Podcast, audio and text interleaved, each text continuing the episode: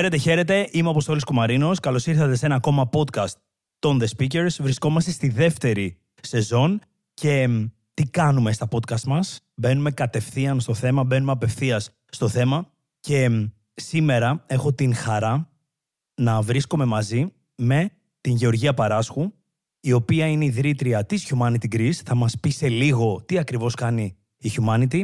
Θα μιλήσουμε για το πώς γνωριστήκαμε, αλλά και για κάποια άλλα πολύ ενδιαφέροντα ζητήματα γύρω από το ρόλο της γυναίκας στην κοινωνία. Γεωργία, καλώς ήρθες. Καλώς σε βρήκα, Αποστόλη. Είμαι πολύ χαρούμενη που είμαστε μαζί εδώ. Γεωργία μου, και εγώ είμαι πολύ χαρούμενος και να πούμε το εξής ότι η Humanity ασχολείται έντονα με το εθελοντικό έργο γύρω από γύρω από το ανθρωπιστικό και το κοινωνικό πρόβλημα που αντιμετωπίζουμε τα τελευταία χρόνια. Πολύ ωραία. Θα το αναλύσουμε αυτό για να δούμε τι διαφορετικό κάνετε ως Humanity, γιατί εσύ είσαι πίσω από αυτό και γιατί μόλις τα 26 σου χρόνια επέλεξες να κάνεις κάτι τέτοιο. Πολύ πριν όμως πίσω από όλα αυτά γνωριστήκαμε κατά τύχη στο συντονιστικό κέντρο, σε ένα πολύ μικρό χώρο, στο κέντρο της Αθήνας, στο Ψηρή, σωστά; Στην περίοδο των φωτιών, τον Αύγουστο του 2021. Για πες εκεί. Εκεί γνωριστήκαμε όντως και έχει περάσει ο καιρός, λες και είναι χθες, μου φαίνεται. Δύσκολες καταστάσεις. Εσύ το έζησες και διαζώσεις. Ε, από το πουθενά δημιουργήθηκαν πάνω από 100 πυρήνα μέτωπα σε όλη τη χώρα και κληθήκαμε να βοηθήσουμε τους συμπολίτες μας χωρίς να ξέρουμε το πώς, το πού. Και νομίζω ότι αυτός ήταν και ο λόγος που αντανακλαστικά δημιουργήσαμε αυτή την αλυσίδα στήριξης. Ουσιαστικά, όπως είμαστε εμείς τώρα, είπαμε τρεις φίλοι να ξεκινήσουμε να μαζεύουμε κάποια πράγματα και οι τρεις φίλοι γίναμε 10 και οι 10 σε 2-24 ώρα γίναμε 500.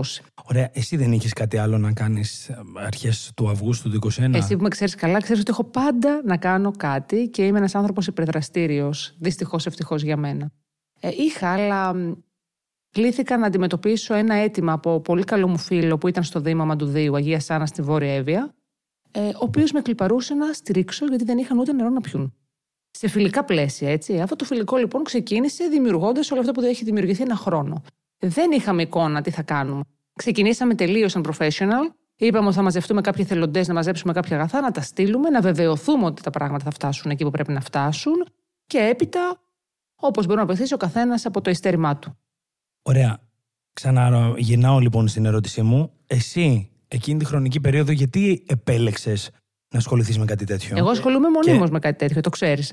η προσφορά που κάνω ε, στον ελεύθερο μου χρόνο είναι πάντα κάτι σε προτεραιότητα. Άφησε τις διακοπές μου πίσω, άρα, λοιπόν- βέβαια. Άρα λοιπόν, ποια είναι η δική σου ανάγκη εκεί που λες ότι αφήνω τις διακοπές μου πίσω για να βοηθήσω, για να προσφέρω. Για μένα είναι τρόπος ζωής η προσφορά. Δεν μπορώ να φανταστώ το, την προσωπικότητά μου σε, σε μια ε, απλή εβδομάδα χωρίς να κάνω κάτι που να αποσκοπεί στο κοινωνικό σύνολο. Έτσι έχω μεγαλώσει, έτσι έχω μάθει την οικογένειά μου και είναι κάτι που με συνοδεύει. Οπότε προτίμησα να αφήσω τις διακοπές μου πίσω, αλλά όχι μόνο εγώ και χιλιάδες νέοι άνθρωποι που λίγο πολύ μετά την πανδημία είχαν ακούσει και πάρα πολλά αρνητικά σχόλια ότι δεν προσέχουν, ότι δεν στηρίζουν, ότι δεν συμβάλλουν. Και τελικά φάνηκε ότι συμβάλαμε και ενωθήκαμε και κάναμε κάτι που δεν ήξερα να δημιουργηθεί ποτέ.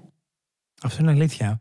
Και ξέρεις τι, όταν ήρθα εκεί και σε είδα σε αυτόν εκεί το ρόλο, λέω: OK, okay, χάρηκα που είδα καταρχάς μια γυναίκα, νούμερο ένα. Χάρηκα που είδα μια νεαρή γυναίκα. Και όσο ήμουν εκεί, προσπάθησα κι εγώ αυτή τη λίγη ώρα τέλος πάντων που ήμουν εκεί αυτές τις μέρες να βοηθήσω από τη δική μου την πλευρά.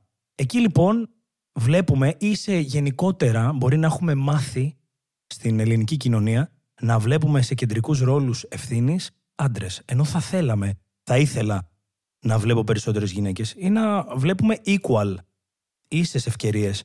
Οπότε εσύ πώς το βλέπεις αυτό, πώς το προσεγγίζεις και πώς νιώθεις που εμπλέκεσαι σε κάτι το οποίο ναι μεν έχεις από τη μία έναν πολύ όμορφο και κομβικό ρόλο, αλλά από την άλλη, ένα πολύ καλό ερώτημα θα ήταν αν υπάρχουν και άλλες γυναίκες που γνωρίζεις και από την εμπειρία σου, αν θεωρείς ότι η γυναίκα τελικά εκπροσωπείται επάξια ή όχι. Δηλαδή, αν υπάρχει υποεκπροσώπηση του ρόλου των γυναικών στην κοινωνία σε τέτοιες κομβικές θέσεις ή όχι; Νομίζω ότι τον Αύγουστο του 2021, ξεκινώντας το Humanity Greece, ήταν βασικό πρόβλημα ε, συγκεκριμένης μερίδα ατόμων ότι δημιουργήθηκε από μια κοπέλα 25 χρονών, η οποία, ας πούμε, δεν είχε ακριβώς αυτό που λες και εσύ, ήταν το mindset. Γιατί δεν πήγε διακοπές, γιατί δεν έκανε κάτι άλλο και δημιούργησε μια εθελοντική ομάδα τόσων χιλιάδων ατόμων. Και πρόσεξε ατόμων εντελώς διαφορετικών μεταξύ μας. Δηλαδή, είμαστε άνθρωποι που σε άλλη στιγμή της ζωής μας ενδεχομένως να μην μιλάγαμε καν.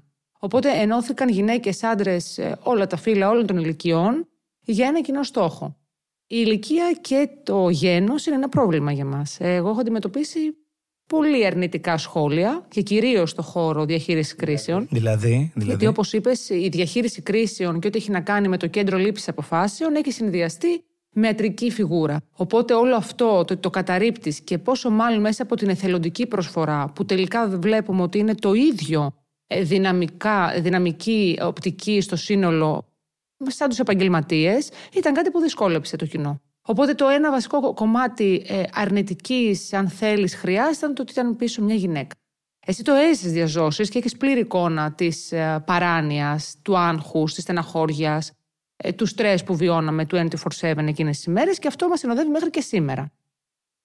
Στο σήμερα θα σου πω ότι εγώ είμαι πολύ αισιόδοξη για τη δική μου τη γενιά για την εκπροσώπηση των γυναικών. Αν και η υποεκπροσώπηση, όπως πολύ σωστά ανέφερες, είναι γεγονός.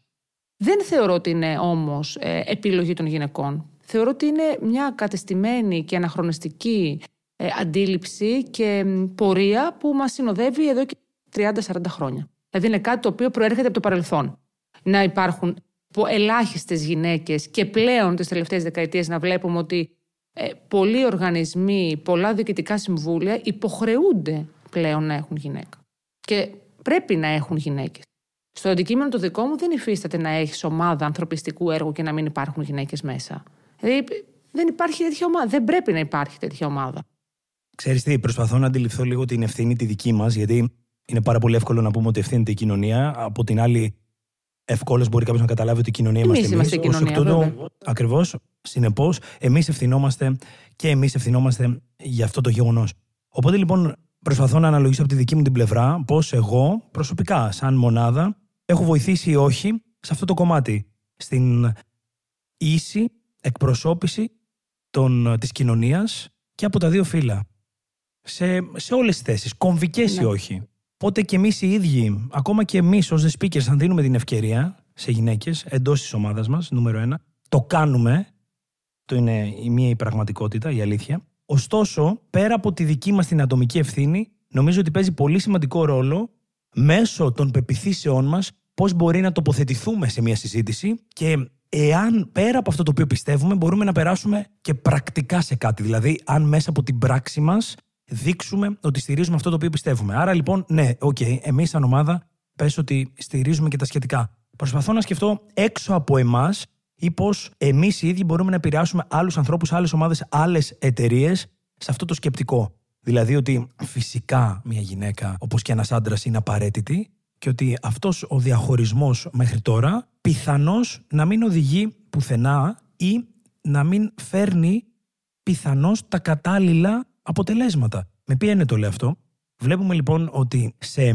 πολυεθνικές εταιρείες σε όλο τον κόσμο, όντως η θέση του CEO, του διευθύνοντα συμβούλου δηλαδή, κατά κύριο λόγο εκπροσωπείται από άντρες.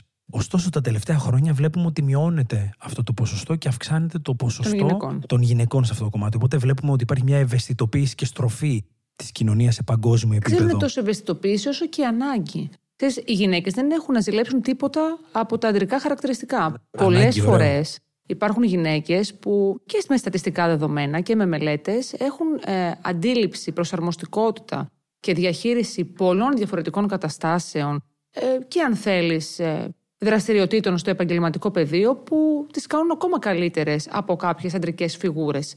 Το κομμάτι, ας πούμε, αυτό στο δικό μου τον τομέα της διαχείρισης κρίσεων, που οι γυναίκες είναι ελάχιστες, δυστυχώς, ε, φαίνεται ότι με την γυναικεία συμβολή τα αποτελέσματα είναι ακόμη πιο φυτικά. Γιατί όταν έχεις να κάνεις με ανθρωπιστικό και κοινωνικό έργο, τα συναισθήματα που δημιουργούνται μέσα από μια γυναικεία αντίληψη, φυσικά μπορούν να βοηθήσουν καλύτερα στην κοινωνία.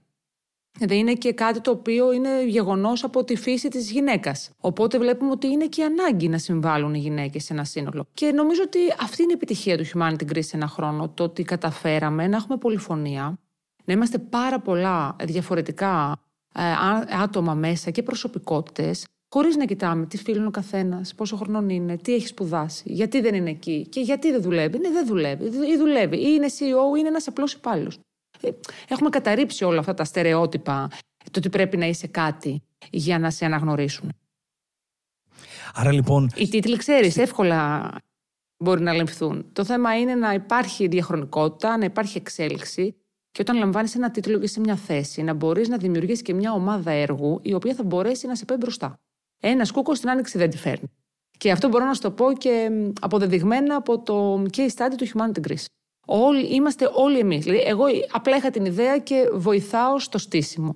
Όλη η ομάδα έκανε αυτό που έκανε. Και είμαι πολύ περήφανη γι' αυτό. Και νομίζω ότι τα αιτήματα, θα σου πω και αυτό που είναι πολύ σημαντικό. Όλα τα αιτήματα που λαμβάνουμε από αυτή τη στιγμή έχουμε φτάσει πάνω από 300 οικογένειες το μήνα να στηρίζονται από το εθελοντικό συντονιστικό κέντρο.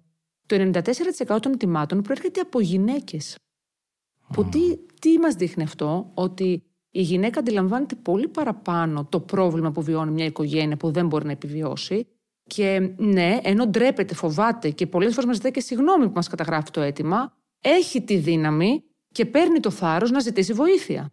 Κάτι που οι άντρες δεν το κάνουν. Οπότε αντιλαμβανόμαστε ότι η γυναικεία φύση πώς συμβάλλει στην καθημερινότητα και στην ανάγκη επιβίωσης.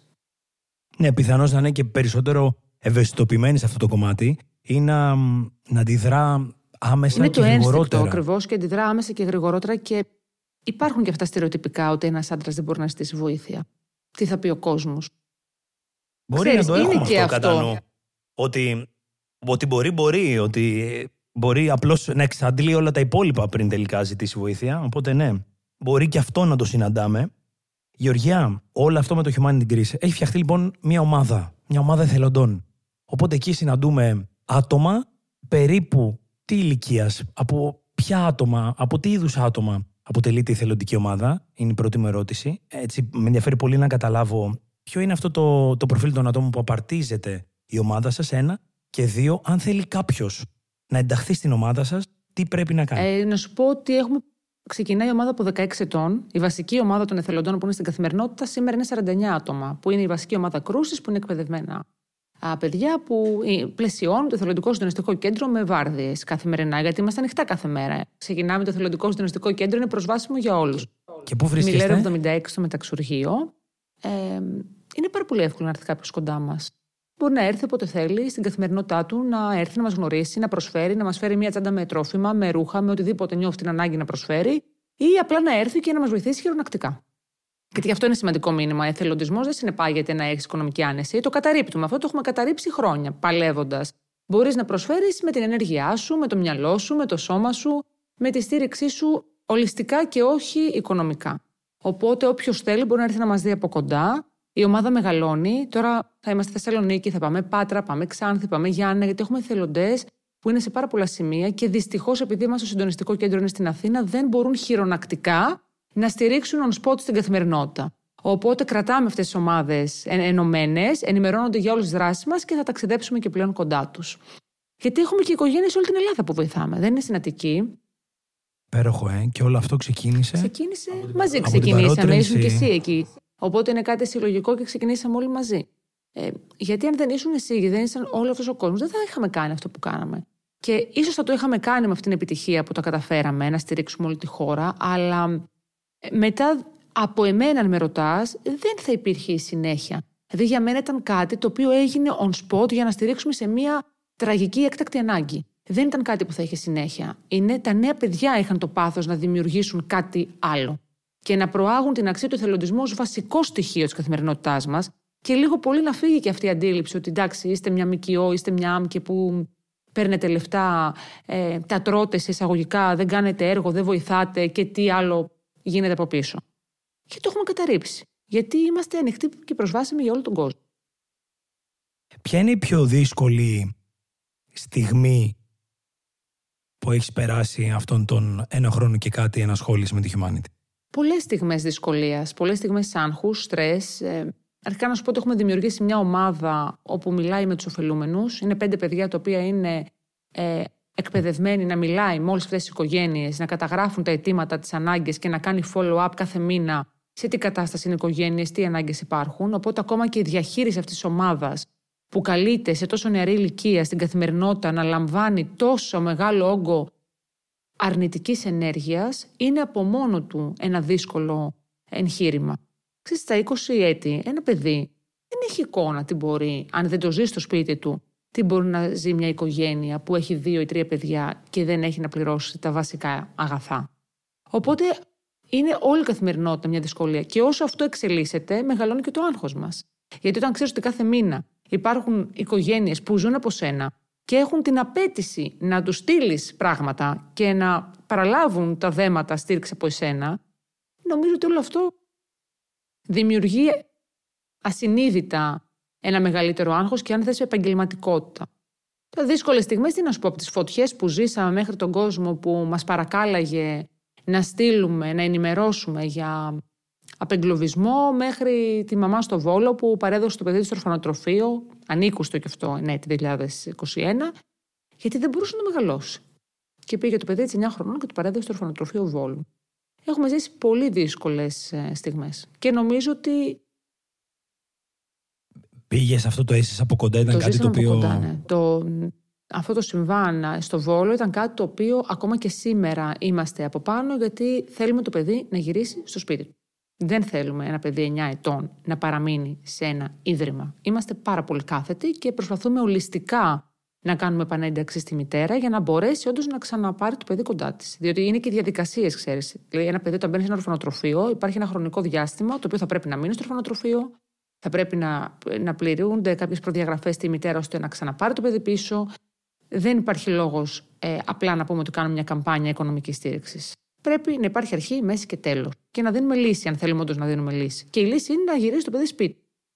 Αυτή η μητέρα όντως ε, δεν μπορούσε να το μεγαλώσει; Αυτή η μητέρα όντως δεν μπορούσε να το μεγαλώσει και όταν ε, φτάνει σε αυτό το σημείο να παραδώσει το παιδί σου στο ορφανοτροφείο, αντιλαμβάνεσαι ότι πρέπει να υπάρχει ολιστική επανένταξη και στήριξη της μητέρας. Δεν είναι μόνο οικονομικοί παράγοντες. Είναι ένα ολόκληρο πακέτο από την ψυχολογία της μαμάς μέχρι ό,τι μπορείς να φανταστείς. Κάποια δύσκολη προσωπική στιγμή αυτόν τον ένα και χρόνο ενασχόληση με την humanity. Τι ξέρεις, πες μου, τι ξέρεις, κάτι ξέρεις και ρωτάς. δύσκολες στιγμές, πολύ. Εντάξει, δύσκολες στιγμές γιατί παράλληλα εργαζόμαστε, εξελισσόμαστε, θέλουμε να έχουμε και λίγη προσωπική ζωή. Θέλουμε γιατί δεν έχουμε. Ξέρεις, είναι είναι, ισο... είναι ισορροπίες που θες να κρατήσεις πολλές φορές και, και, και... δεν τις κρατάς. Γιατί όταν βάζεις ιεράρχηση να μπορέσεις να, να υπάρχει μια συνέχεια σε όλο αυτό το δημιούργημα. Εμένα το βασικό μου ε, goal για, το, για τη συνέχεια του humanity είναι όλο αυτό να υπάρχει είτε είμαι εγώ πάνω είτε δεν είμαι. Ε, ο στόχος μου δηλαδή στην επόμενη διετία είναι τα παιδιά να το πάρουν πάνω τους και να τρέξει αυτόνομα. Γιατί δεν ξέρω που θα είμαι, μην με ρωτήσεις, δεν έχω στόχους προσωπικούς για εμένα, αλλά θα ήθελα όλο αυτό να υπάρχει μεμονωμένα και να στηριχθεί κυριολεκτικά από τη νέα γενιά. Γιατί βλέπουμε ότι ο κόσμος μας έχει ανάγκη. Αν φτάσουμε σε ένα σημείο που δεν έχει ανάγκη ο κόσμος, τότε πιστεψέ με, θα το κλείσουμε. Δεν θα είμαστε καν εκεί. Το ευχόμαστε αυτό. Πραγματικά το ευχόμαστε. Όχι να κλείσετε, αλλά να μην έχει ανάγκη ο κόσμος. Κειμένεσαι με Θα βρείτε κάποιο άλλο επίπεδο εσείς να πάλι να συνεισφέρετε. Αλλά ναι, το ευχόμαστε Νομίζω πραγματικά. ότι υπάρχουν ελλείψεις και αυτό είναι φανερό. Ε, δεν μπορούμε να αντικαταστήσουμε τον κρατικό μηχανισμό, το λέμε πάντα. Προσπαθούμε να έχουμε όσο καλύτερη συνεργασία γίνεται με τις δημόσιες υπηρεσίες και τους φορείς και τα καταφέρνουμε και γι' αυτό έχουμε εισχωρήσει και στα πιο δύσβατα σημεία. Αλλά πρέπει να καταλάβει και ο κόσμος ότι οι εθελοντές δεν θα αντικαταστήσουν τους επαγγελματίες. Ούτε το θέλουμε, ούτε θα το κάνουμε. Δεν θα καταχραζόμαστε δηλαδή και την προσφορά του κόσμου σε έκτακτη ανάγκη και δεν θα πάμε να αντικαταστήσουμε τους ανθρώπους που ζουν είτε από, την, από το πυροσβεστικό σώμα ή από όλα τα σώματα ασφαλείας της, οποιαδήποτε ανάγκη κρίνεται απαραίτητη. Είναι βασικό στοιχείο αυτό, γιατί βλέπω τα τελευταία χρόνια εκπαιδεύστε εθελοντές να μπαίνουν στις φωτιές. Δεν είναι έτσι. Δεν μπορείς να εκπαιδεύεις ανθρώπους 20 και 30 ετών που δεν έχουν ιδέα τι εστί μια έκτακτη ανάγκη, μια πυρκαγιά, για να καλύψουν κρατικά κενά. Συμφωνώ. Εκείνη την περίοδο των φωτιών ή και φέτος το καλοκαίρι πάλι χρειάστηκε να επέμβετε κάποιες χρονικές στιγμές και εν γέννη όμως υπάρχουν φορές τις οποίες εσείς λειτουργείτε, επεμβαίνετε χωρίς να το γνωρίζουμε, χωρίς να είναι κοινοποιήσιμο στα κοινωνικά δίκτυα. Το ερώτημα εδώ είναι το εξής. Όταν εσύ εκεί μπορεί να χρειαστεί να επενδύσεις, να αφιερώσεις 12, 14, 16, 20 ώρες από την ημέρα σε κάτι τέτοιο.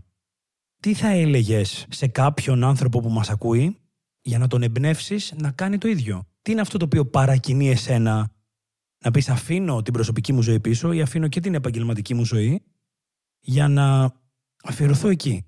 Και να βάλω όχι το 1 τρίτο της ημέρας, αλλά να βάλω τα 2 τρίτα της ημέρας. Ή να βάλω και παραπάνω από τα 2 τρίτα της ημέρας. Εκεί αυτό που ψάχνω επί της ουσίας να βρω είναι να μου πεις το δικό σου γιατί. Μέσα από αυτό, έστω και έναν άνθρωπο, αν εμπνεύσουμε, θα ήταν τεράστιο. Νομίζω ότι εμπνέουμε πολύ κόσμο με την καλή έννοια να προσφέρει και μία ώρα από το χρόνο του. Ξέρεις, είναι κάτι που πρέπει να το έχεις στην καθημερινότητά σου. Δεν μπορείς ε, από εκεί που δεν έχεις προσφέρει ποτέ εθελοντική ε, συνεισφορά ξαφνικά να προσφέρεις τα τρία τέταρτα της ζωής σου. Αυτό βλέπουμε και στα νέα παιδιά που μπαίνουμε στα σχολεία, ότι αν αυτό το ερέθισμα υπάρχει από, την πολύ, από πολύ μικρή ηλικία, τότε φτάνοντας στη δική μας ηλικία, είναι πολύ πιο εύκολο να προσφέρεις ε, τα δύο ή τρία τέταρτα όταν φυσικά υπάρχει ανάγκη. Νομίζω ότι η επιτυχία σε αυτό είναι η παρακίνηση και η αύξηση του κόσμου που προσφέρει. Οπότε τι καταφέρνεις με αυτό, υπάρχει αυτό το rotation που λέμε και ο ένας καλύπτει τα κενά του άλλου. Δηλαδή, ο Αποστόλη μπορεί να πάει μία ώρα. Την επόμενη ώρα είναι η Τζόρτζια. Μετά την Τζόρτζια είναι ο Κώστας. Μετά είναι η Ελένη. Δημιουργείς λοιπόν μία λυσίδα νοητή, η οποία συμπληρώνει τα κενά του άλλου. Δεν χρειάζεται λοιπόν να αφιερώσουμε όλη την ημέρα μας. Δεν είναι και εύκολο σε μια καθημερινότητα που όλα είναι ρευστά και ο κόσμος πραγματικά έχει σοβαρές ανάγκες, είτε είναι οικονομικές ή κοινωνικές ή επαγγελματικές, δεν είναι εύκολο για όλους να σου πούν ναι, θα αφήσω τη δουλειά μου, θα πάρω άδεια για να πάω να προσφέρω. Μπορεί να μην μπορεί να το κάνει. Ακριβώς. Μπορεί να μην έχει την άδεια. Μπορεί να μην, μπορεί να μην έχει την οικονομική άνεση. Ξέρεις, έχουμε πάρα πολλούς εθελοντές που μας λένε δεν, δεν έχω ούτε τη χρηματική άνεση για να βάλω τη βενζίνη μου και να έρθω. Πώς λοιπόν να απαιτήσεις από αυτόν τον άνθρωπο να αφιερώσει όλη την ημέρα του κοντά σου; Οπότε βλέπουμε ότι όσο θέλει ο καθένας και μπορεί, είναι υπερπολίτημο. Και αν το ξεκινήσεις λίγο, μετά πάει λίγο αυθόρμητα και λίγο ασυναίσθητα. Αν έρθεις δηλαδή και γίνεις μέλος μιας τέτοια οικογένειας, μετά θέλεις να είσαι μαζί σε κάθε ανάγκη. Θα σου πω όμως αυτό που είπες. Βοηθάμε πάρα πολύ και δεν το προβάλλουμε. Και πολλοί κόσμοι μας λέει: Μα δεν το προβάλλετε και τι κάνετε. Γιατί δεν το κάνουμε; Είναι πολύ εύκολο να προβάλλεις τα προβλήματα των οικογενειών. Αυτό όμως τι δημιουργεί, μια λύπηση.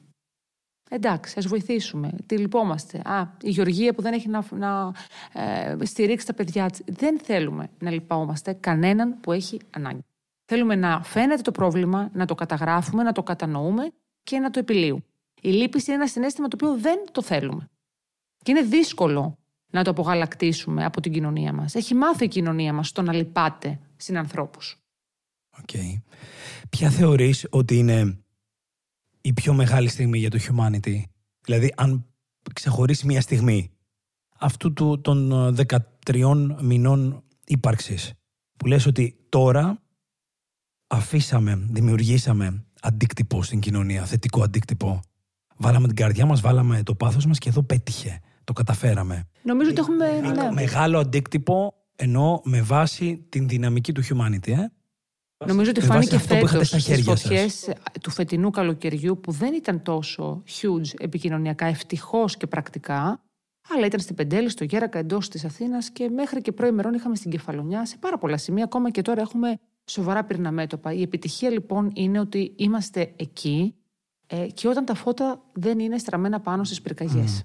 Αυτή είναι η επιτυχία για μας, ότι πλέον μας ξέρουν όλες οι ομάδες ε, εθελοντών δασοπυροσβεστών, Μας καταγράφουν τις ανάγκες τους, έχουμε άμεση επικοινωνία με το Υπουργείο Κλιματικής Κρίσης και το Πυροσβεστικό Σώμα, όπου αυτό και μόνο το δείχνει πλέον ότι ο αντίκτυπος σε ένα χρόνο και η προσφορά του κόσμου είναι τέτοια που είναι εισάξια με έναν φορέα κρατικής ε, προσφοράς. Εγώ θέλω να κρατήσουμε έντονα ότι απλώς από μια παρότρινση του φίλου σου, του συνεργάτη σου, κοίτα τι δημιουργήθηκε, να δούμε όλοι τι έχει δημιουργηθεί. Δύο, η δύναμη της ομάδας πού μπορεί να μας οδηγήσει, πόσο μακριά μπορεί να μας πάει η ισχύ εν τη ενώση.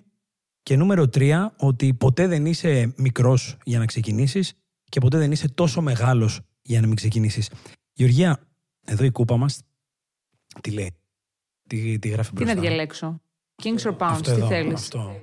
Ναι, Kings or Pounds λοιπόν, βασιλιάδες ή πιόνια; Για πες. It's up to you. Θα ανακαλύψουμε με τους The Speakers νομίζω τι από τα δύο πρέπει να είμαστε. Το έχετε αποδείξει αυτό.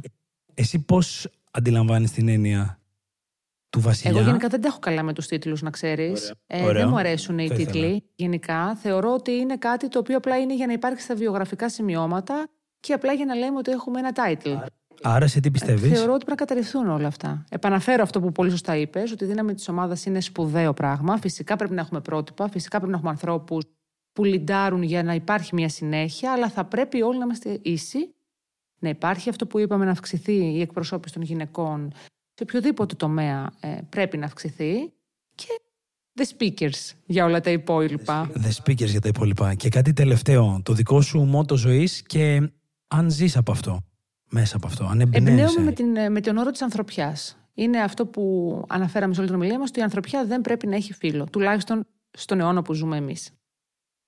Λοιπόν, σε αγαπάμε. Και εγώ σε αγαπώ πολύ. Σας περιμένουμε στο συντονιστικό κέντρο. Να σου δώσω μια αγκαλιά και θα ετοιμάσω και ένα t-shirt των The Speakers. Και θέλω και κούπα, γιατί είμαι κοφημάνια, το ξέρετε. Θέλω κούπα οπωσδήποτε, για το δύσκολο χειμώνα που έρχεται.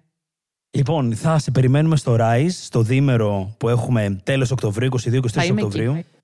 Όπως ήσουν και πέρσι, όπως κάναμε και Πέρασε μαζί. ένας χρόνος, την... Αποστόλη. Και έχετε κάνει υπέροχα πράγματα και σε ένα χρόνο. Χρόνος. Έχετε ταξιδέψει σε όλο τον κόσμο. Χαμηλά την μπάλα και, και βασιλιάδες η πιόνια. Λοιπόν, Γεωργία μου, σε ευχαριστώ πάρα πολύ Σας που αγαπάμε σήμερα όλο εδώ το μαζί humanity μας. πάρα πάρα πολύ. Είμαστε οικογένεια πλέον. Speakers και humanity ξεκινήσαμε μαζί. Μαζί μας ήσασταν στην αρχή μας και έτσι θα συνεχίσουμε. Ταπεινά ευγνώμονες λοιπόν. Γεωργία μου, thank you. Άλλο ένα podcast on the speakers έφτασε στο τέλος. Να θυμάστε ότι μπορείτε να βρείτε τα podcast μας διαθέσιμα σε Spotify, Apple Podcasts και Google Podcasts κάθε Τετάρτη στις 5 ώρα το πρωί. Με αυτόν τον τρόπο μπορείς να ξεκινήσεις δυναμικά την ημέρα σου στο περπάτημα, στο τρέξιμο, κατά τη διάρκεια που κάνεις κάτι στο σπίτι και ψάχνεις έμπνευση, ψάχνεις δυναμική. Είμαστε εδώ για σένα. Κάθε Τετάρτη 5 ώρα το πρωί. Μέχρι την επόμενη φορά, τι λέμε Γεωργία. Speaking. Speaking.